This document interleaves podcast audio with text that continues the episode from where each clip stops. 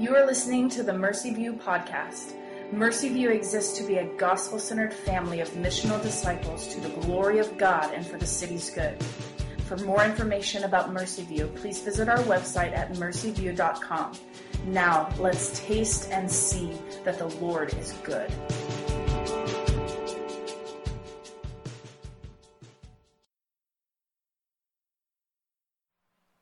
If you'll stand for our reading tonight, we'll be in Romans 3, verses 1 through 8. Starting with verse 1. Then what advantage has the Jew? Or what is the value of circumcision? Much in every way. To begin with, the Jews were entrusted with the oracles of God. What if some were unfaithful? Does their faithlessness nullify the faithfulness of God? By no means. Let God be true, though everyone were a liar. As it is written, that you may be justified in your words and prevail when you are judged. But if our unrighteousness serves to show the righteousness of God, what shall we say? That God is unrighteous to inflict wrath on us? I speak in a human way. By no means. For then, how could God judge the world? But if through my lie God's truth abounds to his glory, why am I still being condemned as a sinner? And why not do evil that good may come, as some people slanderously charge us with saying? Their condemnation is just. This is the word of the Lord. Thank you, Lauren. Good evening. Good to see you. Welcome to Mercy View. If you are visiting with us for the first time tonight, I want to say welcome to you. My name is Brad, one of the pastors here. Love to meet you after the service. I'll be hanging out up here. Would uh, love to say hello. Well, on uh, October 31st, Halloween, our family went out in our neighborhood and did the thing. We, we went to the houses and got the stuff, and it was quite an experience. As we came home, I noticed the kids' bags were pretty full, and so I joked with them on the way. And if you're a parent, you've probably heard this joke before, but uh, you guys know there's a parent tax to the Halloween candy, right? And of course, the young ones didn't know what that meant, and we had to explain to them that a portion of uh, their candy that they got themselves were ours. We got home, we began to look at the candy that they had, and initially it wasn't a big deal. They shared, because there was a ton of candy, they shared some with us. Um, but also, one of the interesting things that happened while they were sorting their candy is they began to notice the different kinds of candy that they got. Some of them got more chocolate stuff. Some of them got more fruity stuff. Some of them got some things that they didn't want. And they began to say, well, it's not fair. I didn't get that particular kind of candy bar or that particular kind of fruity candy. And they began to trade. That's one of my favorite things to do as a kid trade candy, right? But what was so interesting to me, whether it was talking about the candy tax or that it wasn't fair who got what kind of candy after uh, they were sorting their candy, uh, I have never taught them about the issue of fairness. I've never had to say to them, okay, guys, this is what looks like when something is fair, and this is what it looks like when something is unfair. I've never had to teach my children about that idea at all. Here's why it's hardwired into them, it's hardwired into us. A sense of fairness is deeply embedded into who we are as human beings. It's a part of the cultural air that we breathe. It affects policy decisions and politics and laws and lawsuits and families and friends, all kinds of areas. Fairness is a big deal. Now, you may not call it fairness, you might actually call it justice. Whatever you call it fairness, just, uh, justness, justice, right, righteousness, whatever it is we can for sure say that sort of embedded in us is this idea of, of fairness. And as we have already begun to see in the book of Romans, which we're in, the idea of, of fairness is going to pop up quite a bit. It's already come up in the first couple of chapters. Tonight we move into chapter 3. And here's the thing that we need to remember as we even think about this broad idea of fairness. If you approach the book of Romans with the firm belief that everything in this book has to make sense to you or has to fit into your sense of fairness, there are going to be some things in this book that are going to be really challenging to you, even alarming to you. Romans 3 tonight is no exception, although I'm not sure, as you heard Lauren read that, if you maybe, my, here was my thought um, as I was studying it uh, this week initially was, what does this have to do with me? Right? Because Paul is talking about the Jewish people primarily, and there's a reason for that. But tonight we are continuing a series that we began a few weeks ago in the book of Romans. First 11 chapters of Romans that we're calling Reign of Grace. And what we're doing in these first 11 chapters is looking at Paul's sort of magnum opus, his, his theological, um, uh, just like treatise. I mean, it's like everything that he wants to download to us about what he believes about the deep things of God. And it's through this kingship, this reign in our lives, that we experience his reign of grace and his reign of mercy and his reign of love in our lives and in our church. It's not just meant to be experienced personally, but it's meant to be experienced corporately. And tonight we come to a passage that absolutely confronts our sense of God's fairness. And as we enter into our passage in Romans tonight, I just want to invite you to see one big thing this evening, and it's this. The solution to our questions of fairness is the character of God. The solutions to our questions of fairness is the character of God. Now, let's do this real quickly. Uh, we're going to try to do this from time to time as we move through, through this book. Let's review really quickly where we've been so that maybe Romans 3, if you're just joining us for the first time tonight in our series, makes sense to you. Um, the bad news of Romans 1 was that God shows no partiality. We are all condemned by our sin. We are without excuse. And because of this, no one escapes God's judgment. That's the bad news of Romans 1.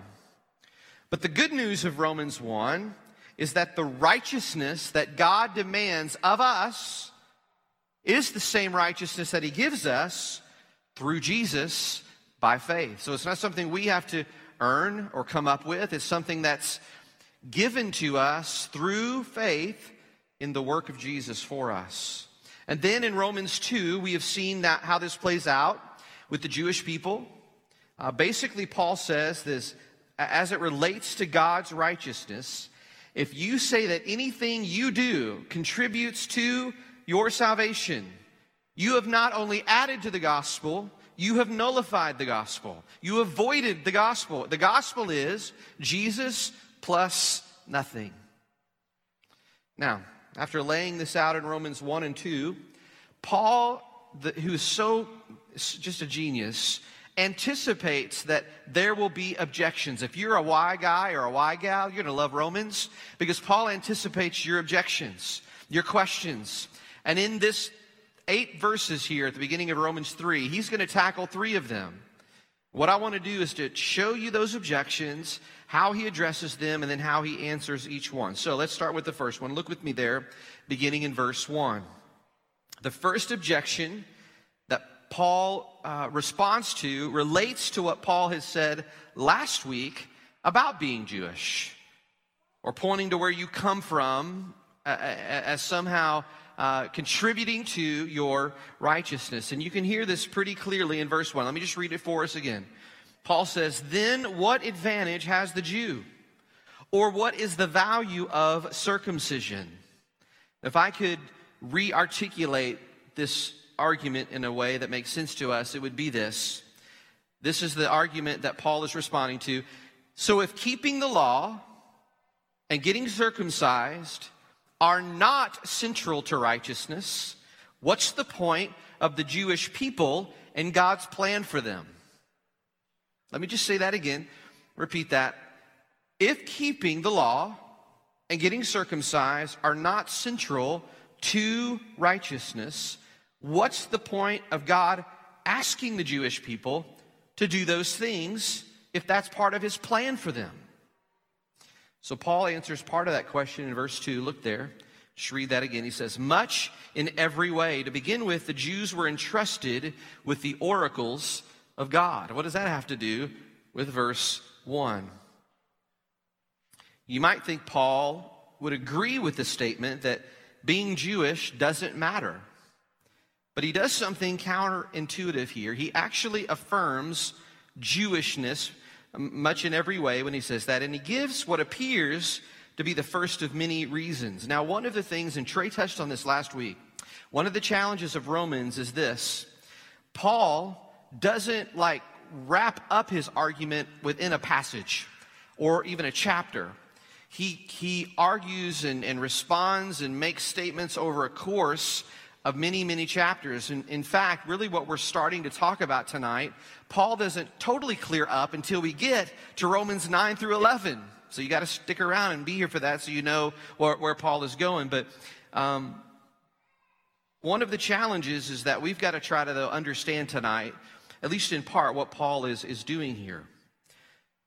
Here's what we're going to do right now for this. We need to just lay some groundwork for what Paul is doing here. So, within evangelical Christianity, there are differing views as to whether Israel in Romans and really the rest of the New Testament means one of three things. One, some believe that it's a true spiritual Israel that includes Jews and Gentiles. Second, that a remnant of believing ethnic Israel will be saved. Or third, a national conversion of the people of Israel at a future date. There is a ton of stuff that we could talk about with just those three things tonight. We do not have time for that. I hope to, over the course of this series, be able to explain some of those things some more because this question about the Jewish people and Israel is going to come up uh, over and over. And so we want to make sure that you, you understand. But what can be said is this Orthodox Jews generally do not believe that Jesus is the Messiah. Now, I'm using those words very carefully. Generally, do not believe that Jesus is the Messiah. Um, even in our own city, um, there are there's a, a, a, grouping of Jewish people that call themselves Messianic Jews. That's a totally different thing. I'm not talking about that group. I'm talking about Orthodox Jewish people generally do not believe that Jesus is the Messiah. And um, actually, saying that is going to help us make sense of the next verse. So, if you would, look with me there really quickly. Regardless of your views on the, on the place of national and ethnic Israel, Paul makes the point in verse 3 that the Jewish people were unfaithful because of this disbelief. They did not believe that Jesus was the Messiah. So Paul is saying because of that, they were unfaithful. They did not have faith that Jesus was the Messiah. So Paul anticipates a question here. Does Israel's faithlessness mean that God is not faithful? In other words, God's promise to Israel was not only unfulfilled, it wasn't true. So, according to this objection, this is what the objection to Paul would be it's unfair for God to judge Israel for unfaithfulness when God's promises are not really true. Again, that's, that's the objection that Paul is going to respond to here in just a moment, but that is the objection. Now, if you haven't noticed, we're getting into the deep end already. Romans 3. Friends, I'm just going to tell you, we're going to be in the deep end from here on out. Hang with me. And I will just say this too. One of the things that I want to invite you to do, um, in addition to the conversations that you may be having in your missional communities, is grab one of, our, of your pastors here and say, hey man, tonight was really confusing. I had no idea what Brad was talking about. Can we chat and hang out and uh, talk a little bit? We would be honored to do that with you. Um, this time is so limited, so hard sometimes. And so we'd love to serve you uh, in that way. Look with me, if you would, beginning in verse 5. We're going to begin to look at objection number two here. Remember that in the beginning, uh, in Romans 1, verse 18, Paul said this. He said that the unrighteousness of humanity actually serves as a backdrop on which the gospel is displayed. Mysterious, yes, but in some way, in God's ways, unrighteousness actually is, it can serve as a backdrop to the gospel. The gospel is glorious, even more so in some mysterious way because of the inglorious nature of humanity. Most of Romans 1 and all of Romans 2 made that very clear. And Paul is anticipating another objection here, someone suggesting that this setup is unfair. Look there at verse 5. But if our unrighteousness serves to show the righteousness of God, what shall we say? That God is unrighteous to inflict wrath on us? This is very similar to a, a verse that we're going to hear later in Romans, Romans 9, 4, 4, uh, 9 14, which you've probably heard before. You've probably not heard a ton uh, of Romans uh, 3, 5, but you've heard Romans 9, 14, which says, What shall we say in? Uh, say then, is there injustice on God's part? By no means. Same idea. There are ways that God operates in that might cause someone to raise the question of fairness. So in verse 5, the logical conclusion is that since humanity is hopelessly sinful, and since salvation is a gift which maximizes God's glory, it seems that God is unfair to punish people for the very thing that makes him so glorious. Are you with me? If unrighteousness shows the righteousness of God, how is it even fair or even right that God punishes helpless, unrighteous sinners? That's the objection.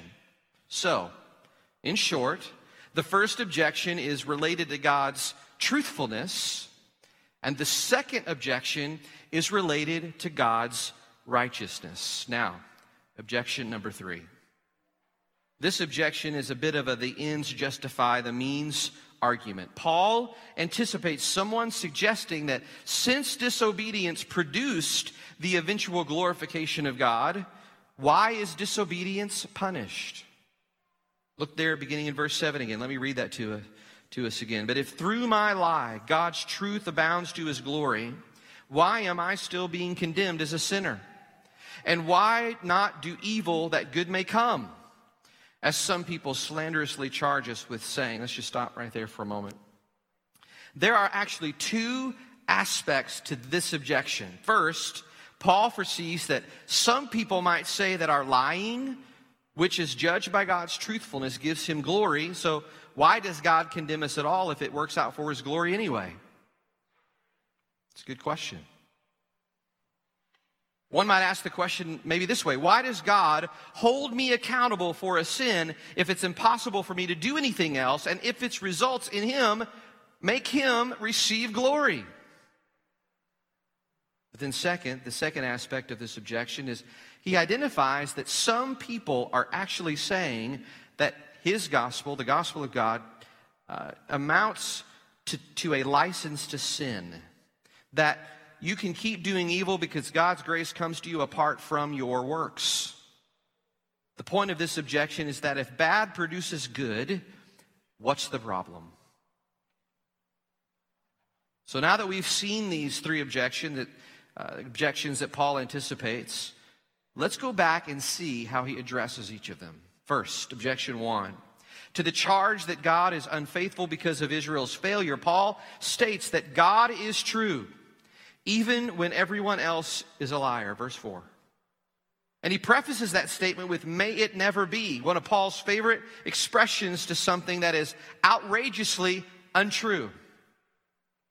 Then he quotes a text about David's moral failure to show that even when people are unfaithful, God is still true and just. In other words, Israel's faithlessness does not mean that God has failed. In fact, God's judgment of that unfaithfulness will prove that. Second, to the charge that is, it is unrighteous for God to hold people responsible for something that makes him righteous, Paul appeals to the Jewish understanding that God is going to judge the world. In, in verse 6, we see again, may it never be. And then Paul simply appeals to their assumption regarding this future judgment. His argument is that if the Jews are not judged for their unrighteousness, then Gentiles will not be judged either. The idea of final judgment was a foundational concept in the Jewish worldview, and this is why Paul appealed to it. For the people of Israel, their salvation was directly tied to judgment, they're inextricably bound together. But third, to the charge that the gospel is about doing evil so good will come, Paul simply says their condemnation is just. The end there of Romans 3 8. Notice that he does not go into great detail here as to a defense of the gospel or a refutation regarding the idea that on a person's lie is an, uh, is an effective means of God's truth being somehow more well known. Paul does not even really address this charge specifically. That may frustrate you as a reader. I promise you, he's, he's laying out a, he has a long game here. He's going to lay out his understanding of a lot of these things over the course of chapters. But instead, what he does here in Romans 3 1 through 8 is basically say because the charge is ridiculous, he appeals to God's judgment once again. There's a theme actually through all three of these responses to the objections, and it's the judgment of God. So let's talk about what Paul is doing here. Paul assumes that there will be Jewish people who will question the fairness of God in different ways, even in our time. In fact, Romans 3 uh, 1 through 8, a lot of Romans confronts the Jewish people in many ways. Paul anticipated this continued disbelief in Jesus as Messiah. And what Paul is really doing here, in one sense, this is the near application of this passage, is trying to help Jewish people wake up to the reality of Jesus as Messiah. But the far application is for us. What I mean is, this passage actually has something to do with us as well. As Paul is appealing to not the fairness of God, but rather the judgment of God, Paul actually isn't wanting to focus on the judgment of God. What Paul is doing is saying, I want you to focus on the character of God. In pointing to or appealing to God's judgment, he's appealing to God's character. Here is what Paul is confronting the Jewish people, and if we will let it, it's something that we need to be confronted with too. How do we resolve things that don't make sense to us about God? Friends, there are some questions and issues in this life that will never be solved completely. Particularly questions about God and why He does what He does, but also just the things that you and I experience in, in life. Paul, in this passage, is pointing to judgment, but what he's really doing is pointing to the character uh, of God, the way that the questions that you and I have about Him and about life are answered not by appealing to the fairness of God. That's what Paul is saying here. But by appealing to the fact that God is not like you. Here's the one big idea that I want you to see tonight the solution to your questions of fairness is the character of God. Friends, there are truths in the Bible that are designed to make us realize this stunning truth. It's a freeing truth, but here it is. You are not God. What Paul is doing here is saying fairness is not the ultimate answer to what is right and wrong in the world. God is. We are going to see that all over the book of Romans. The book of Romans is aiming to show us that the ultimate purpose of everything in life is to point us to God and His glory. And there are times when the objective is so beyond our thinking. You're going to walk away from some of these Sunday evenings and just go, man, I, I don't understand that. But the answer is God, you're God, and I am not. I'm curious, what is in your life right now that you would look at God and say, that's not fair? Now, some of you have things that you've walked through or are walking through right now in your life that isn't fair. There are such things as injustices done against people. Uh, suffering simply is touches us all. Paul isn't in any way minimizing that suffering or, or real injustice somehow isn't like you, something that you don't experience or walk through. He's not minimizing that at all. What he is challenging us to do is to think what are we going to do with the things that we would say are real or perceived injustices or suffering? What are we going to do with it? Where are we going to take that to? Who are we going to take that to? See, many times, if we're honest, injustices that are done against us cause us to look at God. And when we say that it's not fair, what we're really saying is, God, you're not good. I deserve better. But, friends, we know that can't be true, that God isn't good. He is good. And because he is good, and though it may be mysterious and we don't understand why we have to walk through the injustices or the, the, the, the, suffering that we walk through in life, we can do this. We can know that the solution to our question about fairness is the character of God, who God is. Friends, as we walk through life, we're going to be needing to be really careful that we do not assume that we understand how everything works or that we will somehow be able to make sense of, of everything. I mean, there are things in the Bible that I read and think, I, I don't get it. And I think in part, what that is meant to do for us is to humble us by, by actually just kind of astounding us past the point of our own understanding. Take Job, for instance. God never told Job what was really going on behind the scenes for him. God felt that it was sufficient for Job to simply know that he was in control. Or we could say it like this instead of only asking why in life, we need to make sure we're also asking right alongside the why, who. The answer to the who in the end, excuse me, the answer to the why in the end is the who.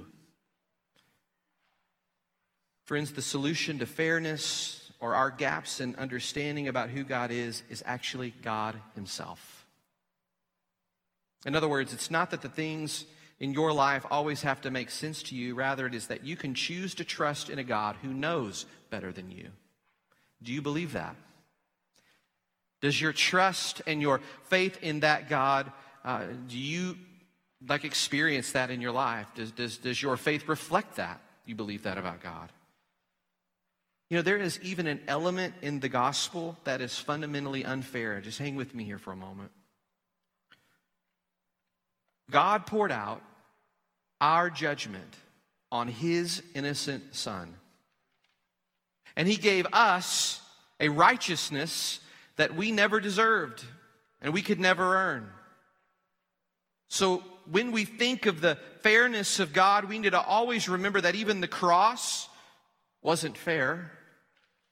But it was through the cross, this work that Jesus did on our behalf, that God can now bring about redemption, salvation, forgiveness, hope, joy, freedom to his children.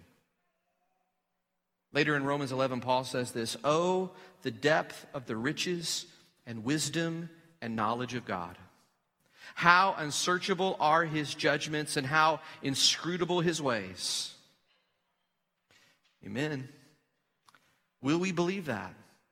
Will we live in light of, of that? Because you will ask the question God, why aren't you being fair to me? And God's answer to you is that the solution to that question is me, my character.